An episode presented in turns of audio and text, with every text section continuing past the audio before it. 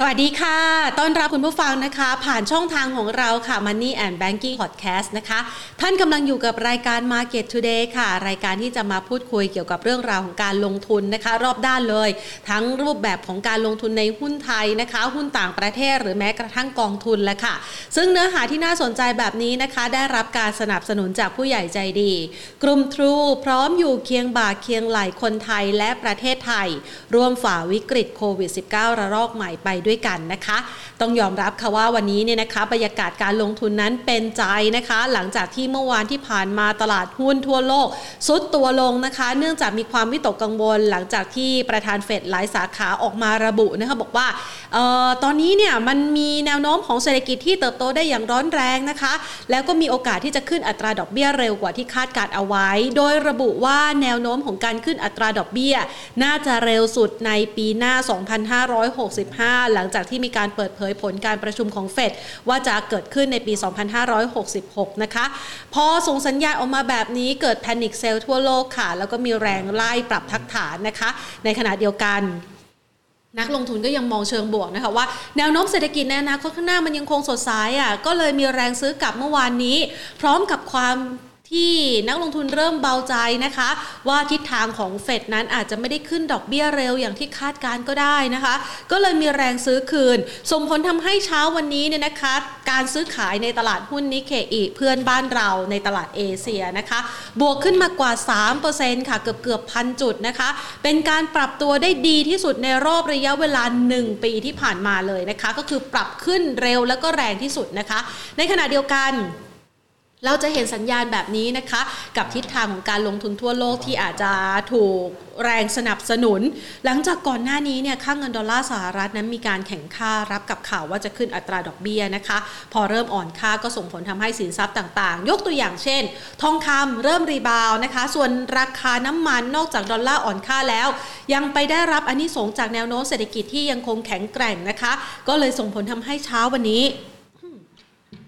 ตลอดทั้งวันก็ว่าได้นะคะ จะเห็นได้ว่าตลาดเอเชียราคาน้ำมันนั้นพุ่งทะยานนะคะ อย่างทางด้านของ West Texas เองนะคะ ก็ขึ้นมายืนอยู่สักประมาณ 73 เหรียญ 30 เซนต์นะคะ Brent ยืนอยู่ที่ 75 เหรียญ 25 เซนต์นะคะ บรรยากาศแบบนี้แน่นอนว่าหนุนนำในหุ้นกลุ่มพลังงานของบ้านเราในช่วงระยะเวลาที่ผ่านมาให้ยังคงทรงตัวได้ดี เพียงแต่ว่ามันอาจจะไม่ได้มีเม็ดเงินจำนวนมหาศาล จากนักลงทุนต่างชาติที่มองหุ้นบลูชิพนี้ เป็นโอกาสการลงทุนนะคะ เข้ามานะก็เลยยังไม่ค่อยเคลื่อนไหวหวือหวาสักเท่าไหร่นะคะ ทีนี้เรามาดูบ้าง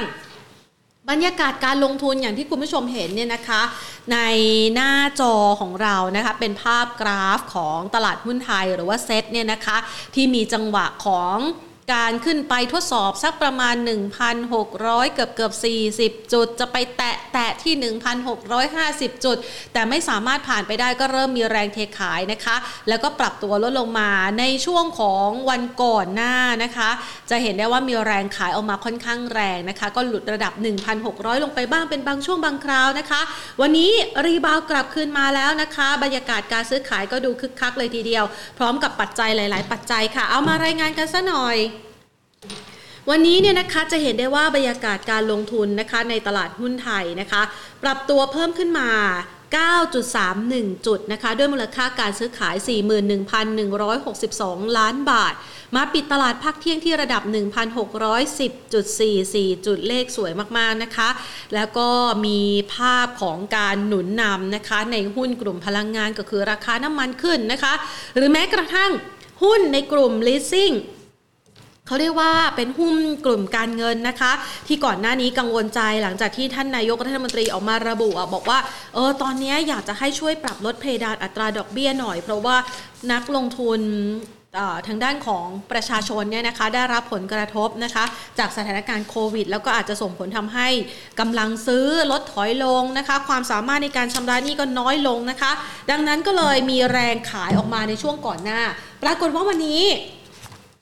เริ่มมีแรงซื้อกลับแล้วนะคะ หลังจากที่กระทรวงการคลังก็มีการเปิดเผยนะคะ ข้อมูลต่างๆออกมา เดี๋ยวเราจะมาพูดคุยกับนักวิเคราะห์ในประเด็นนี้ด้วยว่า มันเป็นภาพหนึ่งที่ได้รับผลกระทบจำกัดหรือไม่นะคะแผนขออนุญาตรายงานสถานการณ์การลงทุนในวันนี้กันก่อนเลยละกันนะคะ วันนี้จะเห็นได้ว่ามีการรายงานยอดตัวเลขผู้ติดเชื้อโควิด -19 รายวันเนี่ยเพิ่มสูงถึง 4,000 กว่ารายนะคะ 4,000 ต้นๆนนะคะ แล้วก็พยายามที่จะ จัดการเกี่ยวกับเรื่องของการ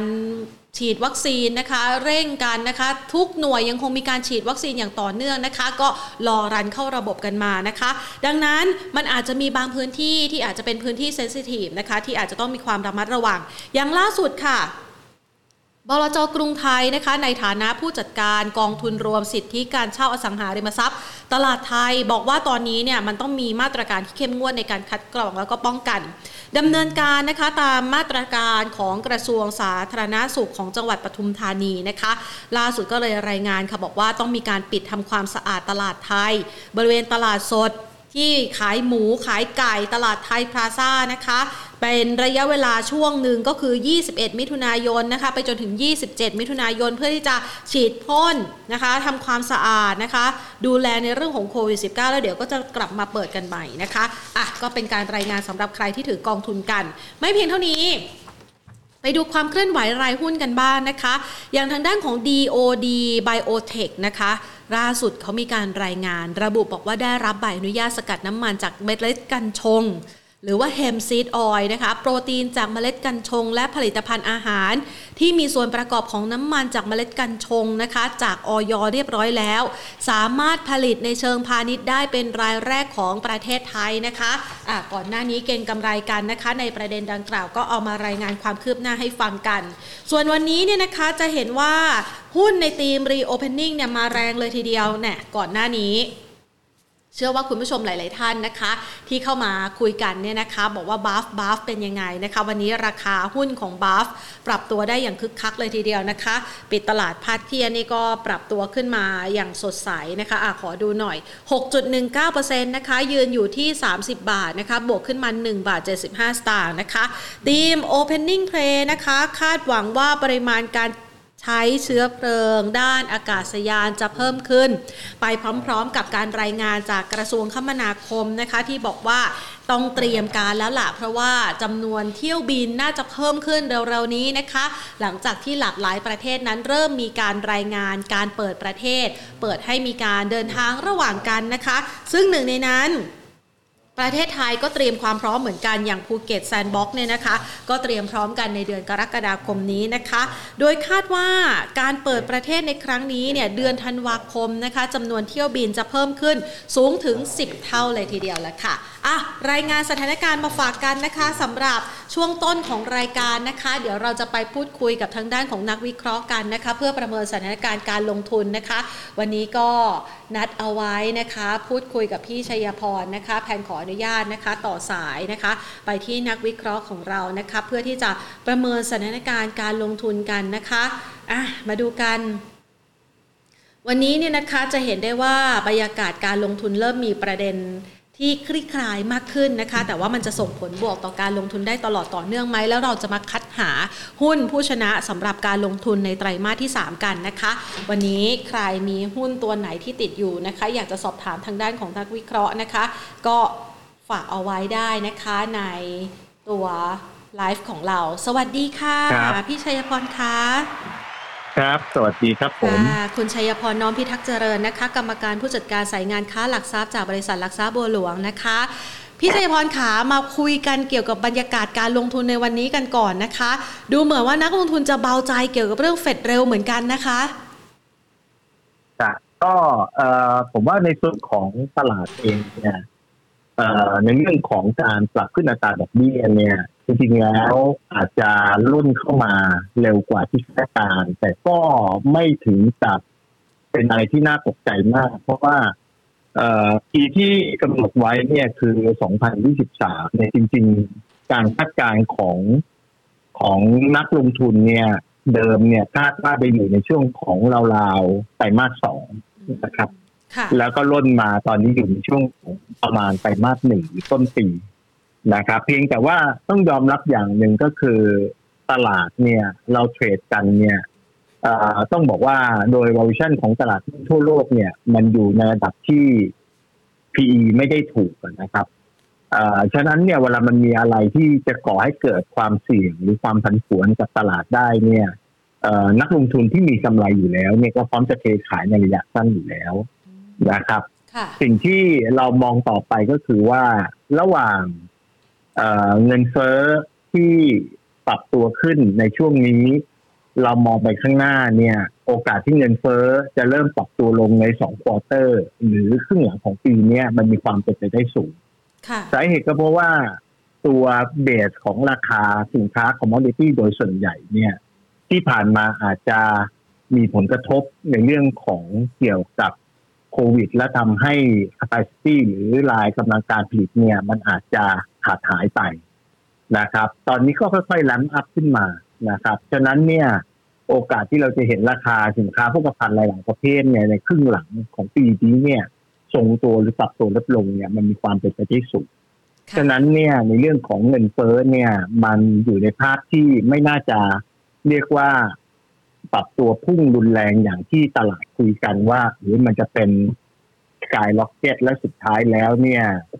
central bank ทั่วโลกจะเอาไม่อยู่ต้องรีบขึ้นดอกเบี้ยจริง ๆ มันไม่น่าใช่อย่างนั้นเลยนะครับค่ะ จริง ๆ แล้วเนี่ยสมมติว่ามันขึ้นดอกเบี้ย คือจริงๆ เนี่ยสถานการณ์นี้เนี่ยนะคะมันจะต้องเกิดขึ้นแหละในอนาคตข้างหน้านะคะ ถ้าขึ้นอัตราดอกเบี้ยแล้วมันจะมีผลต่อฟันโฟไหมคะ เพราะว่าฟันโฟก็ไม่ค่อยมาบ้านเราอยู่แล้วนะคะ จะกระทบกับตลาดหุ้นไทยมากน้อยแค่ไหนคะโดยปกติแล้วเนี่ย การขึ้นอัตราดอกเบี้ยถ้าเราไปดู ย้อนหลังไปในอดีตเนี่ยในสองไซเคิลนะครับ ที่เราเห็นเนี่ย การขึ้นอัตราดอกเบี้ยไม่ได้มีผลทำให้ตลาดลงแค่ทีเดียวนะครับ ขึ้นอยู่กับว่าการขึ้นอัตราดอกเบี้ยนั้นเนี่ยอยู่ในช่วงไซเคิลไหนนะครับ ถ้าอยู่ใน Early Cycle ของการฟื้นตัว แล้วก็เศรษฐกิจมีแรงขับเคลื่อนที่จะขยายตัว ไปสู่เฟสขยายตัวเนี่ย การขึ้นอัตราดอกเบี้ยเนี่ยจะมีผลทำให้ตลาด เกิด correction หรือการปรับฐานเป็นระยะระยะนะครับ แต่ถ้าเราไปเห็นการขึ้นอัตราดอกเบี้ยในช่วงของเลทไซเคิลของ business หรือ late cycle ของเศรษฐกิจอันนั้นน่ะสำคัญ เพราะว่ามันเกิดจากที่ตัวเลขมัน heat นะครับ แล้วก็แบงก์ชาติเนี่ยพยายาม tackle ในเรื่องของตัวเงินเฟ้อแล้วการปรับขึ้นอัตราดอกเบี้ยเนี่ยจะรุนแรงมากนะครับ อันนั้นเนี่ยจะทำให้ตลาดเนี่ยอาจจะ ลงได้ยาวแล้วก็อาจจะ crash ได้ในที่สุดนะครับผมมองว่าตอนนี้เราอยู่ในช่วงของ early cycle นะครับ แล้วกำลังจะไปสู่ expansion หรือการขยายตัวในเศรษฐกิจของโลกใหญ่ ๆ ส่วนประเทศไทยเนี่ยเรายังอยู่ในเฟสแรก early cycle ของ recovery อยู่นะครับ ผมเลยมองว่าการขึ้นอัตราดอกเบี้ยมันคือ สร้างสร้างแรงกระเพื่อมความผันผวน แต่ว่าไม่ได้ทำให้ตลาดเนี่ยเสียทรง การปรับตัวขึ้นของตลาด ผมว่ายังอยู่ที่ expectation ของกำไรที่มันฟื้นตัวครับ ค่ะ โอกาสของการฟื้นตัวในครั้งนี้เนี่ยนะคะ เราก็เห็นภาพนะคะจากหลากหลายปัจจัยเลยหลังจากที่โควิดเข้ามาถล่มทลายหลาย ๆ ประเทศนะคะ ตอนนี้เนี่ยประเทศไทยก็อยู่ในช่วงหนึ่งของการแพร่ระบาดที่ค่อนข้างรุนแรง อันนี้เรากังวลใจว่าอาจจะไปชะงักงานภาวะเศรษฐกิจเราด้วยหรือเปล่าคะอันนั้นผมว่าเป็นไปได้นะครับ ที่เราจะเห็น เศรษฐกิจของเราเนี่ยมันรุ่มรุ่มดอนดอนนั่นถึงเป็นสาเหตุว่าเราจะเห็นโครงการหลายอย่างของรัฐบาลที่ออกมาเรื่อยๆนะครับ แล้วเราก็จะเห็นว่าตัวเลขเม็ดเงินเนี่ยที่พูดกันถึงเนี่ยไม่ว่าจะเป็นห้าแสนล้านนะครับสองแสนห้าที่จะช่วยไปโดยตรงกับผู้ผู้เงินนะครับ ที่เป็นลูกหนี้ทั้งในส่วนของภาคครัวเรือนในส่วนของภาคธุรกิจ ภาคบริการอะไรต่างๆ ตรงนั้นก็เป็นส่วนหนึ่งนะครับ อีกส่วนหนึ่งก็คือการที่รัฐบาลเนี่ยยอมที่จะเรียกว่าอุดหนุนผ่านภาษีนะครับ เราจะเห็นว่าตอนนี้อย่างโครงการเนี่ยยิ่งยิ่งยิ่งใช้ยิ่งได้เนี่ยจริง ๆ แล้วถ้าเราดูในแง่ของเม็ดเงินเนี่ย แล้วก็ดูประมาณการเนี่ยของรัฐบาลเนี่ย คาดการณ์ว่าจะมีสี่ล้านคนที่จะสามารถใช้สิทธิ์ได้ แล้วคนหนึ่งเนี่ยสามารถใช้สิทธิ์ได้เนี่ย ประมาณหกหมื่นบาท แต่รัฐบาลเนี่ยคืนเงินแค่เจ็ดพันแสดงว่าจริง ๆ แล้วเนี่ยรัฐบาล subsidize อยู่ประมาณ11.6เปอร์เซ็นต์นะครับ ถามว่าถ้าเทียบกับก่อนหน้านี้ที่เราชิมช็อปใช้ล่ะชิมช็อปใช้นั่นเนี่ย รัฐบาล subsidize ในเรื่องของภาษีเนี่ย ในระดับประมาณ15ถึง30เปอร์เซ็นแล้วแต่ภาษีตะก้าเงินของแต่ละคนนะครับรัฐบาลคาดหวังว่า ถ้าเราเห็นภาพอย่างนี้แล้วสี่ล้านคนมาใช้เนี่ย จะมีเม็ดเงินหมุนเวียนในระบบเนี่ยสองแสนสี่หมื่นล้านนะครับสองแสนสี่หมื่นล้านเนี่ย คิดเป็นก็ประมาณสักใกล้ๆสองเปอร์เซ็นต์สองเปอร์เซ็นของ GDP นะครับ แล้วก็ในขนาดเดียวกันถ้า multiplier หรือการใช้เนี่ยมันมีการหมุนเวียนเม็ดเงินต่อเนี่ย ก็จะทำให้ผลกระทบต่อ GDP เนี่ยมันมากกว่าสองเปอร์เซ็นตนะครับ ซึ่งต้องบอกว่าในภาวะปกติ ไอ้ตัวการหมุนของเม็ดเงินในส่วนของคอน sumer การบริโภคเนี่ย มันจะอยู่ประมาณสักสามเท่านะครับ แต่ว่าตอนนี้มันไม่ใช่ปกติ มันอาจจะหมุนแล้วมันกลายเป็นเหลือแค่หนึ่งเท่ากว่าสองเท่าอะไรอย่างเงี้ยนะครับ แต่ว่าตรงนี้ก็จะเป็นสิ่งหนึ่งที่ผมว่ารัฐบาลพยายามที่จะประคับประคองนะครับ ประคับประคองกันไป สิ่งที่เราเริ่มเห็นก็คือลายกำลังการผลิตของภาคการส่งออก ตัวเลขการส่งออกของเราเนี่ยมันเริ่มตับ แต่ว่าต้องดูแลดีๆ เพราะว่าภาคการผลิตเนี่ย เอกชนเนี่ยจะร้องขอรัฐบาลสม่ำเสมอ ในเรื่องของการที่ว่า ขอวัคซีนเนี่ย มาฉีดให้กับพนักงานของเขาเพราะว่าอะไรเพราะว่าการดูแลบริหารจัดการคนเนี่ย เป็นบรรพันเป็นหมื่นคนในโรงงานเนี่ยมันไม่ใช่เรื่องง่ายนะครับ แล้วเวลามันมีการเป็นคลัสเตอร์เกิดขึ้นมาในโรงงานเนี่ย มันมีผลทำให้ลายกำลังการผลิตมันมันต้องหยุด นะครับฉะนั้นเนี่ยเนี่ยคือสิ่งที่รัฐบาลก็ต้องวางแผนว่า เออจะจะจะจายวัคซีนอย่างไร แล้วก็การจัดหาวัคซีนของรัฐบาลเนี่ย มันมันต้องพยายามจัดหาให้ได้มากที่สุดเร็วที่สุดนะครับ การตั้งกรอบไว้ร้อยยี่สิบวันที่จะเปิดประเทศ อันนั้นก็คือทาร์เก็ตนะครับ แต่ว่าเราจะไปได้หรือเปล่ามันอยู่ที่การจัดหา เพราะว่าวันหนึ่งเนี่ย เราต้องฉีดวัคซีนให้ได้ นะครับ อย่างน้อยเนี่ย ประมาณสักแสนห้าถึงสองแสนคนต่อวัน ถ้าเราจะไปถึง target ร้อยยี่สิบวันแล้วเปิดประเทศนะครับ แล้วให้ได้ target ของคนที่ได้รับวัคซีนแล้วเนี่ยสามสิบห้าล้านคน ณวันนี้ผมว่าเรายัง lag behind เรายังไปเนี่ยไม่ถึง target ของเรา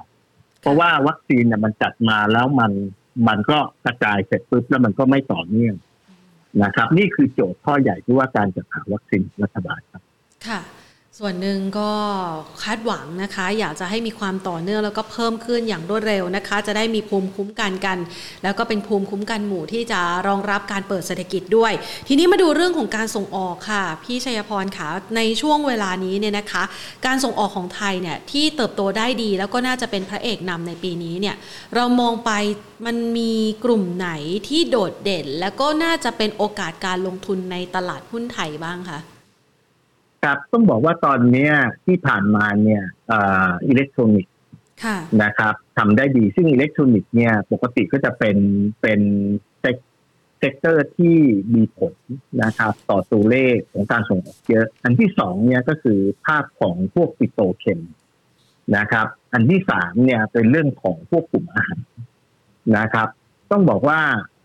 สองสาม sector ตรงนี้ของเราเนี่ยผมว่าก็ก็ยังก็ยังโอเคนะครับยังยังถือว่าเป็นตัวขับเคลื่อนได้ดีนะครับกลุ่มอาหารอาจจะมีกระท่อนกระแท่นบ้าง บางครั้งเราก็จะได้ยินว่า เช่นตอนที่มหาชัยเป็นคลัสเตอร์นะครับ หรือว่าพวกแหล่งผลิตอาหารที่ระนองหรืออะไรก็ตามตรงนี้เป็นสิ่งหนึ่งที่รัฐบาลเนี่ยต้องพยายามสนับสนุนแล้วก็พยายามมองให้ออกนะครับ สิ่งพวกนี้เนี่ยมันเป็นเป็นภาพที่เราคาดหวังว่าเราอะจะค่อยๆดีขึ้นจากเรื่องของภาคการส่งออกก่อนเพราะว่าโดยปกติของการฟื้นตัวสิ่งที่เราเห็นณวันนี้เนี่ยจีน ญี่ปุ่น ยุโรปอเมริกาเนี่ยฟื้นตัวได้ค่อนข้างดีแล้วฉะนั้นเนี่ยเราอะจะแท็กจะแท็กไปกับในส่วนของตัวการฟื้นตัวของโลกเนี่ยก็คือภาคของการส่งออก นะครับฉะนั้นตรงนี้เราก็ต้องเทคแคร์ดีๆนะครับ แล้วเราก็จะเห็นการขึ้นตัวเนี่ยเกิดขึ้นแต่นี้ในเรื่องของตัวเลขเศรษฐกิจนั่นคือเรื่องหนึ่งการเทรดหุ้นลงทุนในตลาดหุ้นก็เรื่องหนึ่งเหมือนกัน สาเหตุก็เพราะว่า ตัวเลขเศรษฐกิจกับโครงสร้างของบริษัทจดทะเบียนในตลาดหุ้นเนี่ย มันไม่ใช่เป็นโครงสร้างที่เหมือนกันสักทีเดียว มันอาจจะมีบางส่วนที่อยู่ในตลาดหุ้น บางส่วนไม่ได้อยู่ นะครับฉะนั้นเนี่ยเรามองเป็น guideline ได้ในเชิงของภาพรวมเศรษฐกิจนะครับค่ะ ดังนั้นเวลาถ้าหากว่าเรามองเป็น guideline แล้วเวลาเราเจาะลึกลงไปลงทุนในตลาดหุ้นนี่ก็คือต้องไปมองรายบริษัท หรือว่าปัจจัยพื้นฐานของเขาเพิ่มเติมด้วยใช่ไหมคะ ถูกต้องครับ ถูกต้องครับค่ะ ทีนี้เรามาดูต่อนะคะ ปัจจัยที่สนับสนุนหรือว่าเป็นความคาดหวังเกี่ยวกับเรื่องของเศรษฐกิจไทยในช่วงเวลานี้แน่นอนเลยว่า นั่นก็คือการท่องเที่ยวนะคะ เรามีการประเมินสถานการณ์การท่องเที่ยว หรือแม้กระทั่งการริเริ่มภูเก็ต Sandbox ที่จะเกิดขึ้นต้นเดือนหน้าไว้ยังไงบ้างคะครับก็ต้องบอกว่าเป็นอะไรที่เราคาดหวังครับตอนนี้ก็ต้องอยู่ที่ว่าผมว่า การที่รัฐบาลเนี่ยริเริ่มโครงการที่ภูเก็ต อันนั้นเนี่ยเป็นสิ่งที่รัฐบาลเนี่ยอยากจะทำมานานละเพียงแต่ว่าที่ผ่านมาเนี่ยภาคธุรกิจเอกชนในพื้นที่กับสังคมคนที่อยู่ในพื้นที่เนี่ย ยังไม่สามารถฝ่ายจูนกันได้ในเรื่องของความคิดนะครับ เพราะว่าคนที่อยู่ในพื้นที่ก็ไม่อยากที่จะให้คนนอกพื้นที่เข้ามา นักท่องเที่ยวเข้ามาเพราะกลัวในเรื่องของโควิด แต่ว่าถ้ากรณีของเหตุการณ์นี้เนี่ย หลังจากที่พยายามที่จะฉีดวัคซีนให้ได้มากที่สุด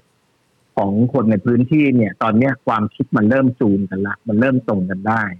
สิ่งที่เราต้องดูต่อไปก็คือว่าการโปรเข้าโปรออกของคนไทย ที่จะเข้าไปติดต่อธุรกิจ สมมุติว่ามีตัวแทนนะครับ จากต่างประเทศที่สามารถบินมาได้มาอยู่ที่ภูเก็ตและคนไทยนอกพื้นที่ทั่วประเทศเนี่ย บินเข้าไปติดต่อ ธุรกิจที่ภูเก็ตก็ต้องดูว่ารัฐบาลสามารถที่จะควบคุมสถานการณ์ตรงเนี้ย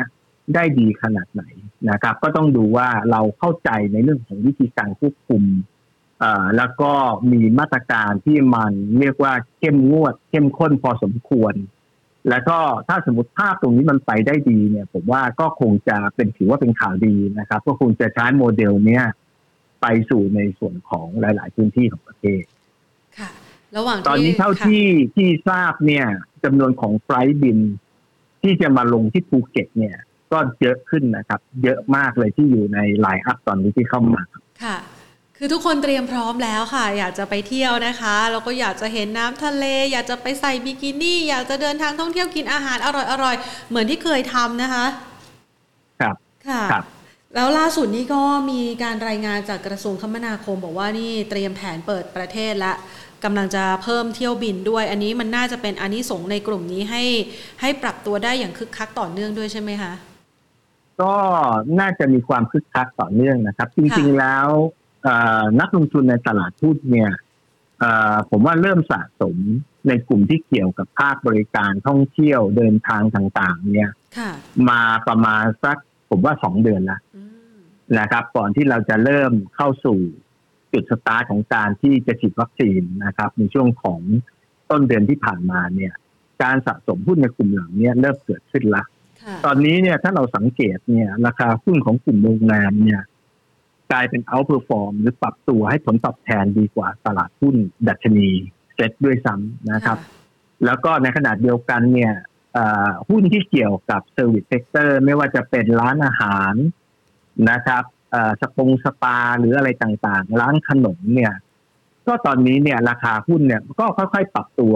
มีลักษณะแพทเทิร์นที่รูปแบบที่คนคาดหวัง แล้วก็คงจะเห็นการปรับตัวตรงนี้ต่อเนื่องไปจนถึงสิ้นปีนะครับ คราวนี้ก็อยู่ที่ว่าเราจะมีระลอกสี่หรือไม่นะครับ แล้วการที่เราฉีดวัคซีนไปแล้วกับคนไทยในระดับหนึ่งเนี่ยจะ มีภูมิคุ้มกันได้ดีขนาดไหน เพราะว่าตอนนี้เนี่ยมันมีอิชชูที่เราต้องคิดมากเหมือนกัน ก็คือเช่นสายพันธุ์ใหม่ของอินเดียนะครับ อันที่สองจำนวนของคนที่ฉีดเนี่ยณวันนี้ประเทศไทยฉีดแล้มพักขึ้นมาก็จริง แต่ก็ยังถือว่าไม่มากนะครับ เพราะว่าเราฉีดมาได้ประมาณสักหกล้านคนนะครับ ในหกล้านคนโดยส่วนใหญ่ก็จะเป็นเข็มแรกนะครับ ในหลาย ๆ ประเทศในยุโรปเนี่ย กว่าเขาจะค่อย ๆ ผ่อนคลายเนี่ยเขาฉีดวัคซีนไปเนี่ยประมาณอย่างน้อยต้องยี่สิบเปอร์เซ็นต์แล้วก็ในพื้นที่ที่มีความแออัดหนาแน่นนะครับ intensity เนี่ย density เนี่ยค่อนข้างสูงนะครับ ในเยอรมันเองเนี่ยขึ้นไปถึงสามสิบเปอร์เซ็นต์ up อังกฤษเนี่ยห้าสิบเปอร์เซ็นต์ up นะครับ ก็ต้องบอกว่าของเราเองเนี่ยก็ก็ก็ถือว่าถ้าจะรีบเปิดเลยในเดือนหน้าเนี่ยผมว่าเราก็ใจร้อนเหมือนกัน เราก็ใจร้อนเหมือนกันดูจากเปอร์เซ็นต์นะครับเออครับค่ะ ถ้าหากว่ามองคือจริงๆแล้วเนี่ยคนที่อยากทำธุรกิจนะคะ ช่วงนี้อึดอัดนะคะ แล้วก็คปรับระสบกับภาวะที่เรียกว่าล้มละลายทางธุรกิจเลยก็ว่าได้เพราะว่าสายป่านอาจจะขัด ขาดตอนนะคะ แล้วก็รายได้ไม่ค่อยได้ครับในช่วงเวลานี้นะคะ ก็อยากจะให้เปิดเร็วๆนะคะ แต่ในขณะเดียวกันก็ต้องเผชิญกับสถานการณ์ในการควบคุมโควิดด้วย ดังนั้นเนี่ยพอราคาหุ้นมัน outperform ตลาดไปแล้วค่ะ พี่ชัยพร มันเท่ากับว่าณปัจจุบันเนี่ยรายได้มันยังไม่มาจริง ๆ มันจะลันไปได้อีกนานไหมคะ ในลักษณะของราคาครับระดับนี้ค่ะ ครับก็ต้องอยู่ที่ว่าราคาอย่างแรกเลยเนี่ยเอ่อไปไปมากขนาดไหน คือโดยปกติเวลาเราอยู่ในภาพของช่วงเฟสของการฟื้นตัวเนี่ย เราจะใช้กำไรณปัจจุบันเนี่ยมาดูและประเมินเอ่อมูลค่าของบริษัทนั้นๆ เนี่ยก็อาจจะไม่ค่อยถูกต้องนักโดยปกติแล้วเนี่ย เราจะไปดูว่าด้วยศักยภาพของบริษัทนั้นเนี่ย ก่อน pre covid เนี่ยก็เคยอยู่ที่เท่าไหร่อืมค่ะ นะครับ ด้วยศักยภาพปัจจุบันเนี่ยเขาสามารถที่จะแลมอัพในส่วนของตัวยอดขายกำไรของเขาเนี่ยขึ้นไปสู่ระดับ pre covid ค่ะหรือเกิน pre covid เนี่ยได้หรือไม่ แล้วเราก็จะเทคกับในเรื่องของ valuation ตรงนั้นอืมนะครับ ก็ต้องบอกว่าณวันนี้ถ้าเราดูกำไรตัวเลขในงบการเงินปัจจุบันนี้แล้วเรามองไปแค่ สามเดือนหกเดือนเนี่ยเราก็จะรู้สึกว่ามันแพงตลอดเวลา อันนี้เป็นเรื่องปกตินะครับค่ะเป็นเรื่องปกติในช่วงที่เราผ่านวิกฤต ถ้าเรากลับไปดูอย่างวิกฤตตอนสมัยเลแมนวิกฤตตอนที่เราเจอต้มยำกุ้ง วิกฤตตอนที่เราเจอสงครามอ่าวเปอร์เซียจะเป็นอย่างนี้ตลอด ฉะนั้นเนี่ยเราจะไม่สามารถเอากำไรคาดการณ์ของสิ้นปีนี้ภายในปี 2021 หรือ 2564ค่ะมาเป็นตัวมาตรวัด ได้เท่านั้นนะครับ อาจจะต้องมองไปถึงในส่วนของกำไรปีหน้าค่ะนะครับ ว่าเขาสามารถที่จะไปได้ไหมนะครับค่ะก็ต้องต้องบอกว่าบางกลุ่มเนี่ยอาจจะไปได้ไกลไกลจนตอนนี้แพงจริงอย่างที่เอ่อเอ่อถามกันนะนะครับ แต่บางกลุ่มเนี่ยอาจจะยังมีรูมที่จะไปต่อได้ครับค่ะพอจะมีจุดเปรียบเทียบให้นักลงทุนสังเกตได้ไหมคะ ยกตัวอย่างเช่น สมมุติว่าหุ้นโรงแรมเนี่ยเราไปเทียบกับเอ่อตัว มองอนาคตข้างหน้า forward PE ในอนาคตแล้วเนี่ยนะคะ ราคาครับมันอาจจะเทียบเท่าหรือว่าใกล้กับระดับสูงสุดในอดีต อันนี้ถือว่าแพงไปหรือยังหรือ หรือเรามันมีจุดสังเกตให้กับนักลงทุนได้ศึกษา หรือว่าเป็นจุดตัดสินใจได้ยังไงบ้างอะคะครับถ้าจะเอาแบบว่าแบบง่ายๆแล้วกันค่ะนะครับ ง่าย ๆ เนี่ยอย่างแรกเลยเนี่ย ถ้าเราดูในแง่ของระดับราคาหุ้นก่อนนะครับ ผมมักจะ ให้เปรียบเทียบเลยกับช่วงของต้นปี 2563 ค่ะ นะครับ ตรงนั้นเนี่ยก่อนที่โควิดจะมาจริงไหมครับ ก่อนที่เราจะล็อกดาวน์ค่ะฉะนั้นน่ะเราเปรียบเทียบกับตรงนั้นได้เลยสำหรับราคาหุ้นนะครับ แล้วก็เปรียบเทียบกำไรกำไรเนี่ยเรามาไม่ถึง pre covid แน่นอนค่ะแต่ราคาหุ้นบางตัวเนี่ย เลย pre covid เลยราคาระดับต้นปีของปีที่แล้วไปแล้ว อย่างนี้ยค่ะเราต้องระวังมากขึ้นครับผมค่ะ แต่ถ้าบริษัทไหนก็ตามเนี่ยที่ยังเทรดแล้วยังยังต่ำกว่า pre covid ยังต่ำกว่าราคาของต้นปีที่แล้วแสดงว่าอย่างน้อยน่าจะไปถึง หรือติดแกลบในช่วงของราคาต้นปีที่แล้วได้ครับ นะคะ จะได้เป็นจุดที่นักลงทุนเอาไว้คอยสังเกตนะคะ หลังจากที่สะสครัมบมาจะได้มีโอกาสในการทำกำไรได้นะคะ ไปดูต่อนะคะในช่วงวันนี้เนี่ยนะคะมองอีกสักประเด็น 2 ประเด็น วันนี้เนี่ยหุ้นในกลุ่ม Finance ค่ะ เริ่มรีบาวกลับคืนมาแล้วค่ะพี่ชัยพร หลังจากที่ครับกระทรวงการคลังบอกว่าไอทีลดดอกเบี้ยเนี่ยไปกระทบกับแบงก์รัฐซะมากกว่านะคะ เราประเมินสถานการณ์นี้ให้กับกลุ่มนี้ยังไงบ้างคะครับเอ่อ ต้องบอกว่าในฝั่งของทีมวิจัยนักวิเคราะห์ที่ cover ใน sector นี้ของเราเนี่ยเออมองว่าผลกระทบเนี่ย จะเกิดขึ้นในช่วงไตรมาสสองสำหรับกลุ่มไฟแนนซ์นะครับค่ะแต่ในขณะเดียวกันเนี่ย เราก็จะเห็นในภาวะที่อัตราดอกเบี้ยของกลุ่มนิซิลิงมันกดต่ำลงมาเนี่ย เขาก็จะได้ลูกค้าใหม่เกิดขึ้นด้วยนะครับ ออินแล้วเนี่ย ตัวเลขถ้าดูไตรมาสสองเมื่อเทียบกับไตรมาสหนึ่งเนี่ยก็น่าจะลดลงนะครับ เพียงแต่ว่าการลดลงอาจจะไม่ได้มากอย่างที่ตลาดกลัวนะครับ แล้วก็ในขนาดเดียวกันเนี่ยการที่รัฐบาลเนี่ยอยากจะเห็นกลุ่มไฟแนนซ์เนี่ยกดอัตราดอกเบี้ยลงต่ำไปลึกๆมาก ๆ เนี่ย มันจะเป็นสิ่งที่เกิดขึ้นค่อนข้างยาก สมมุติว่ารัฐบาลกำหนดออกมาจนดอกเบี้ยมันต่ำเกินไปเนี่ย สิ่งที่เราจะเห็นก็คือกลุ่มที่ เขาทำธุรกิจประเภทนี้เนี่ย เขาจะประเมินว่าความเสี่ยงของการปล่อยสินเชื่อมันไม่คุ้มเม็ดเงินเนี่ยจะกองอยู่กับบริษัท เหมือนกับสมัยตอนต้มยำกุ้ง ถ้าเราจำกันได้เนี่ย อัตราดอกเบี้ยเนี่ย เราพยายามฝึกกดให้ต่ำต่ำจนแบงก์บอกว่าฉันไม่อยากปล่อยกู้นะครับ เงินก็จะกองอยู่แบงก์อย่างนั้นนะครับ แล้วก็จะกลายเป็นสภาพคล่องเนี่ยมันล้นอยู่ในระบบเงินฝากแต่มันไม่ได้ถูกไปสู่ในส่วนของธุรกิจที่เป็น real sector จริง ก็ต้องพยายาม balance กันในสิ่งตรงนี้ ฉะนั้นในกลุ่มของ Finance เนี่ย all in ณวันนี้เนี่ย เรามองว่าผลกระทบต่อ e a r n i n g ไตรมาสสอง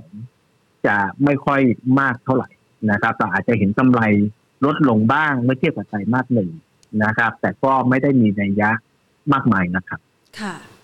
นะคะหลังจากที่ประเมินปัจจัยรอบด้านแล้วเนี่ยนะคะ เรามาค้นหาหุ้นผู้ชนะสำหรับไตรมาสที่ 3 กันดีกว่าค่ะ พี่ชัยพรมองยังไงบ้างคะ หลังจากที่มีทั้งปัจจัยบวกปัจจัยลบในตลาดหุ้นไทยนะคะ อยากจะหาหุ้นที่แข็งแกร่งนะคะ เพื่อที่จะต่อยอดสำหรับอีก 3 เดือนข้างหน้า เราเตรียมคำตอบไว้กับนักให้นักลงทุนเป็นทางเลือกการลงทุนหน่อยค่ะ ครับ ก็สำหรับบัวหลวงเนี่ย เรายังมองว่าในครึ่งหลังของปีนี้นะครับสามกับสี่เนี่ย เรายังมองว่าธีมของการลงทุนเน้นไปที่การบริโภคภายในประเทศเนี่ย น่าจะเป็นธีมที่น่าจะเริ่มมา เพราะว่าเฟสแรกของการฟื้นตัวเนี่ย ผลกระทบที่ดีเนี่ยมันไปสู่ในส่วนของหุ้นสินค้าโภคภัณฑ์ก็คือไม่ว่าจะเป็นน้ำมันปีโตstock commodity สินค้าเกษตร พวกนี้เนี่ย หรือแม้แต่กองเรือเนี่ย กลุ่มพวกนี้เนี่ยลอยขึ้นไปหมดละตามภาวะการฟื้นตัวของตลาดโลกมา phase ถัดไปเนี่ย เราเชื่อว่าพอสถานการณ์ของวัคซีนบ้านเราได้รับมากขึ้น ธุรกิจเริ่มกลับมาค่อยๆเปิดมากขึ้น การผลิตในระบบบ้านเราค่อยๆฟื้นกลับมามากขึ้นนะครับ หลายสิ่งหลายอย่างเนี่ยก็จะส่งผลต่อกลุ่มที่เกี่ยวกับคอน sumer ที่ หรือเป็นการบริโภคภายในประเทศ ฉะนั้นเนี่ยกลุ่มที่เกี่ยวกับห้างสรรพสินค้านะครับ service ร้านอาหารสปานะครับ พวกนี้เนี่ยเรามองว่าน่าจะเป็นกลุ่มที่ได้ประโยชน์ แล้วยังสามารถซื้อได้ลงทุนได้นะครับ ในส่วนของกลุ่มที่เกี่ยวกับสินค้าโภคภัณฑ์เนี่ย อาจจะเป็นกลุ่มที่ตอนเนี้ยเรา tone down เลย เพราะว่าราคาหุ้นเนี่ยไปไกลนะครับ ไปไกลจนเรารู้สึกว่า upside to downside หรือโอกาสที่จะสร้างกำไรเมื่อเทียบกับความเสี่ยงมันเริ่มไม่ค่อยคุ้มละ ประกอบกับในส่วนของกลุ่มสินค้าโภคภัณฑ์เนี่ยในครึ่งหลังของปีเนี่ยเราจะเห็น supply เนี่ยเพิ่มเข้ามามากขึ้นนะครับ เราก็เลยค่อยๆ tone down ของกลุ่มเกี่ยวกับสินค้าโภคภัณฑ์นะครับ กลุ่มมาสังหาริมทรัพย์เป็นกลุ่มที่เราต้องบอกว่าเราเรามองภาพในลักษณะที่ดีขึ้น นะครับ น่าจะดีขึ้นนะครับ แต่ว่าก็ไม่ได้ถึงกับโอ้โหซุปเปอร์บูในกลุ่มของอสังหาไม่ใช่ แต่ว่าเรามองว่ามันค่อยๆดีขึ้นนะครับ จะเห็นสิ่งที่ค่อยๆดีขึ้น ซึ่งตรงนั้นก็เป็นกลุ่มที่เราสามารถที่จะค่อยๆเลือกลงทุนได้ โดย valuation ก็ค่อนข้างถูกครับ ค่ะ พอจะเป็น top pick ให้กับนักลงทุนเพื่อที่จะเลือกลงทุนหน่อยไหมคะ เพราะว่าช่วงนี้เนี่ยถ้าหากว่าในสายตาของแพรเองเนี่ยนะคะ ในการกวาดหาหุ้น มีแต่หุ้นที่ค่อนข้างแพงแล้วพอสมควรนะคะ พอจะมีจังหวะไหนที่เข้าไปเก็บหุ้นที่อยู่ต้นทางบ้างไหมคะ แล้วเป็นตัวไหนที่เป็น top pick ของเรานะคะถ้าเกี่ยวกับการบริโภคเลยเนี่ยนะครับ แน่นอนครับเราเรายังอยู่กับ CPN เรายังอยู่กับ CRC แล้วก็ CPO นะครับ อันนี้ถือว่าเป็นเมนหลักนะครับ ในภาคของร้านอาหารเนี่ย เราก็จะเห็นว่าอย่าง MK s u k i นะครับ ก็จะเข้าสู่อย่างที่เมื่อกี้เราพูดกันเลยก็คือว่าราคาหุ้นยังต่ำกว่า ระดับราคาของต้นปีที่แล้วที่ปีโควิดนะครับ อันนี้ก็เข้าสู่เลยนะครับในส่วนของตัวกลุ่มโรงแรม ด้วยความที่ choice ของการลงทุนในกลุ่มโรงแรมเรามีจำกัดนะครับ แต่เราก็เชื่อว่าในส่วนของโรงแรมเนี่ยอย่างมิ้นท์เนี่ยเริ่มได้ประโยชน์จากการที่เอ่อ sector การท่องเที่ยวในยุโรปค่อยๆดีขึ้นนะครับ แล้วก็ตอนนี้เนี่ยทั้งมิ้นท์ทั้ง CENTEL เองเนี่ยก็ดีลิเวอรี่แล้วนะครับ ในเรื่องของอาหารต่างๆนะครับค่ะฉะนั้นเนี่ยตรงเนี้ยก็ก็อยู่ในภาพที่น่าจะล้อไปกับธีมที่พวกเราเห็นรวมไปถึงอย่างสปานะครับ สปาก็จะเป็นแฟรนไชส์เครือข่ายของร้าน นวดเพื่อสุขภาพนะครับ ตรงเนี้ยเราก็มองว่าตัวเนี้ยน่าจะอยู่ในภาพที่ดีขึ้นด้วยเช่นกัน ก็จะเป็นหุ้นที่คิกในลักษณะแบบนี้แต่นี้หุ้นที่จะเกี่ยวกับการไปข้างหน้าของประเทศไทยที่เราต้องการ S curve เอ่อเราก็จะมองไปในเรื่องของตัวแบตเตอรี่ EV ค่ะนะครับ ซึ่งตัวที่เรามองแล้วตรงมากณวันนี้เราเห็นรายการผลิตที่จะขึ้นชัดเจนเนี่ย ก็จะเป็น CTSC ค่ะ นะครับ ซึ่งเป็นแฟลกชิปโรงไฟฟ้าของในกลุ่มปตท แล้วด้วยความที่ปตทเองก็ไปจับมือกับบริษัทผลิตรถยนต์ไฟฟ้าที่ยักษ์ใหญ่ของจีน แน่นอนครับ CTSC ก็จะต้องเป็นคนที่ผลิตแบตเตอรี่ EV และ supply ไปสู่ในส่วนของตัวรถยนต์ที่จะขายในเมืองไทยนะครับ ซึ่งรถยนต์ EV คาร์เนี่ยต้องบอกว่าในส่วนของมูลค่าแบตเตอรี่อย่างเดียวเนี่ย ก็คิดเป็น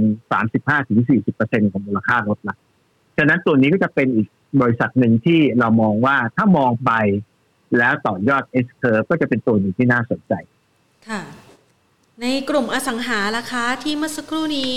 เอ่ยเอาไว้ครับมันมีตัวไหนที่พอจะลุ้นในช่วงครึ่งปีหลังได้บ้างไหมคะครับอสังหาเนี่ยเราจะชอบในส่วนของสุภาลัย ค่ะ นะครับ ซึ่งสุภาลัยเองเนี่ยถือว่าเป็นอสังหาในเซกเมนต์ระดับกลางนะครับ ระดับกลาง ฉะนั้นเนี่ยในแง่ของการกระจาย location ในแง่ของฟู้ดอินแ l ลูเวลาเรานึกถึงแบรนด์ศุภาลัยเนี่ย ผมคิดว่าโดยส่วนใหญ่สิ่งที่เราคุยกับลูกค้านักลงทุนหรือผู้บริโภคโดยส่วนใหญ่เนี่ย จะมองว่าเป็น brand of value นะครับ ก็สามารถทำได้ดีนะครับ แล้วก็ตัวเลขเนี่ยที่โตเข้ามาสู่ในเรื่องของงบการเงินที่เรามองไปข้างหน้าเนี่ยก็มีเนี่ยแนวโน้มที่จะมีอัพไซด์เกิดขึ้นนะครับ อสังหาอีกตัวหนึ่งที่อ่า analyst ของเราเนี่ยเขามองว่า e a r n i n g ที่จะเข้ามาได้ค่อนข้างดีเนี่ยนะครับ อีกตัวหนึ่งเนี่ยก็จะเป็นในส่วนของตัว WHA นะครับ ซึ่งเป็นอสังหาในกลุ่มที่เกี่ยวกับ พื้นที่ให้เช่า warehouse แล้วก็ utility นะครับ ตัวนี้เนี่ยก็คาดหวังว่าจะเห็นงบนะครับ ที่รายงานเนี่ย การปรับตัวขึ้นของเขาในในช่วงของควอเตอร์สามและสี่ค่ะขอไปดูนะคะ ภาพรวมของการลงทุนนะคะ ตอนนี้เนี่ยใกล้จะปิดงบไตรมาสที่ 2 แล้วนะคะ หรือว่ากำลังจะสิ้นไตรมาสที่ 2 Window Dressing มีโอกาสที่จะทำให้ตลาดหุ้นไทยขึ้นไปทดสอบที่ 1,650 จุด มีโอกาสอีกไหมคะ ครับเอ่อผมมองว่าในระยะอันใกล้เนี่ย สมมติเราบอกว่าเอ่อภายในหนึ่งเดือนค่ะนะครับ หรือว่าภายในสามสัปดาห์ที่เหลือเนี่ย โอกาสที่จะไปกลับไปที่พันหกร้อยห้าสิบเนี่ย ผมว่าอาจจะอาจจะเร็วเกินไปอืมสาเหตุก็เพราะว่าในส่วนของตัวกลุ่มน้ำมัน กับกลุ่มปิโตรเคมีเนี่ย เรามองว่าอยู่ในช่วงของการที่จะเห็นการ correct นะครับค่ะเอ่อในแง่ของตัวราคาหุ้นเองอาจจะยังมี downside pressure อยู่นะครับ ฉะนั้นเนี่ย all in แล้วเนี่ยผมดูว่าระดับพันหกร้อยกับพันหกร้อยยี่สิบเนี่ยอาจจะยังเป็น resistance ของของดัชนีไทยในช่วงของจากนี้ไปจนถึงสิ้น quarter สอง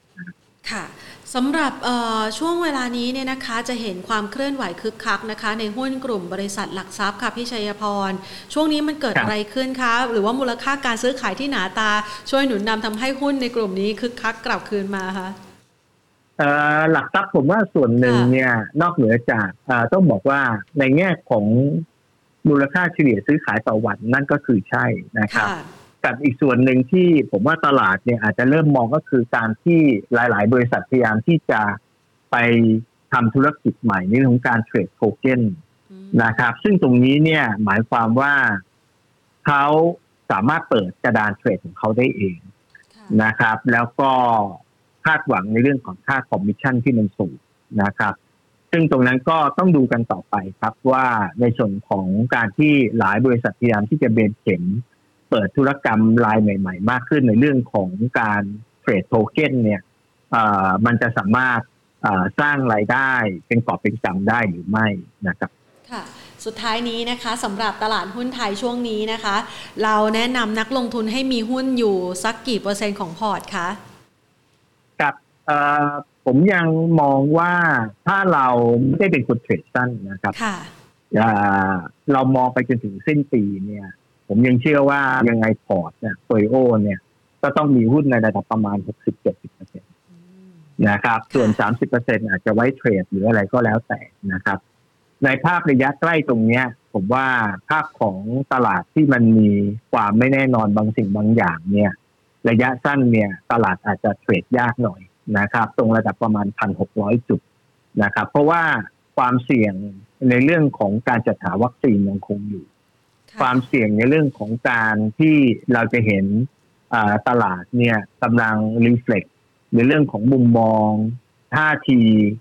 ของเซ็นทรัลแบงก์ใน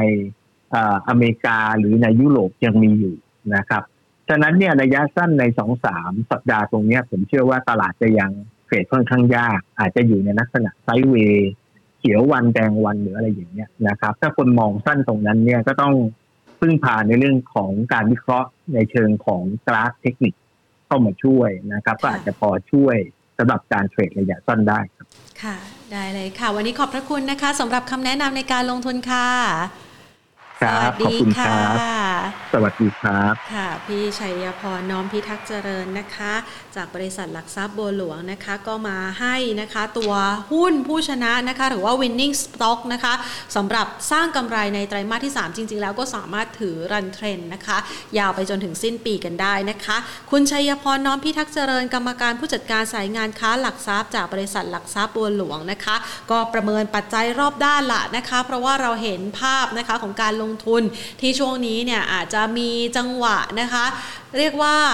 ปรับฐานหรือว่าคอเลกชันนะคะ ไประหว่างทางที่อาจจะมีการซึมซับข่าวลบนะคะ หรือว่าข่าวร้ายในช่วงที่จะมีการดึง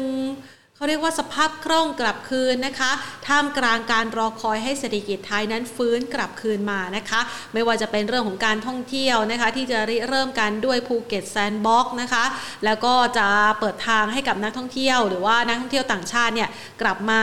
ลดระยะเวลาการกักตัวของหลาย ๆ พื้นที่ทั่วโลกนะคะ ก็จะทำให้การเดินทางกลับมาคึกคักสดใส ซึ่งวันนี้เนี่ยเราจะได้เห็นนะคะว่าหุ้นในกลุ่มดังกล่าวนะคะ ยกตัวอย่างเช่น AOT นะคะบรรดาสายการบินหรือแม้กระทั่งตัวบัฟเองนะคะ ราคาก็วิ่งขึ้นมารับข่าวนี้ด้วยนะคะ ก็ถือว่าเป็นการประเมินภาพการลงทุนแหละค่ะที่ให้เอาไว้นะคะ นักลงทุนจะได้ไปศึกษาเพิ่มเติมนะคะ เพื่อเป็นภาพในการลงทุนในระยะ กลางถึงยาวนะคะอ่าแพนขออนุญาตอัปเดตกันหน่อยนะคะ เพราะว่าก่อนหน้านี้เนี่ยมันมีประเด็นเรื่องของท่านนายกรัฐมนตรีที่ออกมาระบุนะบอกว่าอยากจะให้ทางด้านของสถาบันการเงิน มีการลดอัตราดอกเบี้ย เพื่อที่จะช่วยผู้ประกอบการ หรือแม้กระทั่งช่วยรายย่อยนะคะ ที่ได้รับผลกระทบ รายงานข่าวล่าสุดก็คือว่ากระทรวงการคลังนะคะเขาขอให้กับทางด้านของธนาคาร รัฐนะคะ ไปดูแลเรื่องของอัตราดอกเบี้ย อยากจะให้ลดลงนะคะ เหลือ 0%ภายในปลายปีนี้นะคะ เดี๋ยวต้องรอดูว่าทางด้านของสถาบันการเงินของรัฐนะคะ เฉพาะกิจของรัฐจะรับข่าวนี้แล้วก็รับลูกยังไงบ้างนะคะ ซึ่งก็ถือว่าเป็นส่วนหนึ่งอะที่อยากจะช่วยนะคะ แบ่งเบาภาระในช่วงโควิด -19 นะคะ เป็นกำลังใจให้กับผู้ประกอบการนะคะ แล้วก็หลาย ๆ ท่านด้วย ส่วนท่านนักลงทุนเองนะคะ ก็ได้คำตอบนะคะ เพื่อที่จะไปปรับพอร์ตการลงทุนให้เหมาะสมกับสถานการณ์กันแล้วค่ะ วันนี้รายการ Market Today หมดเวลาลงแล้วนะคะ ลากันไปก่อน สวัสดีค่ะ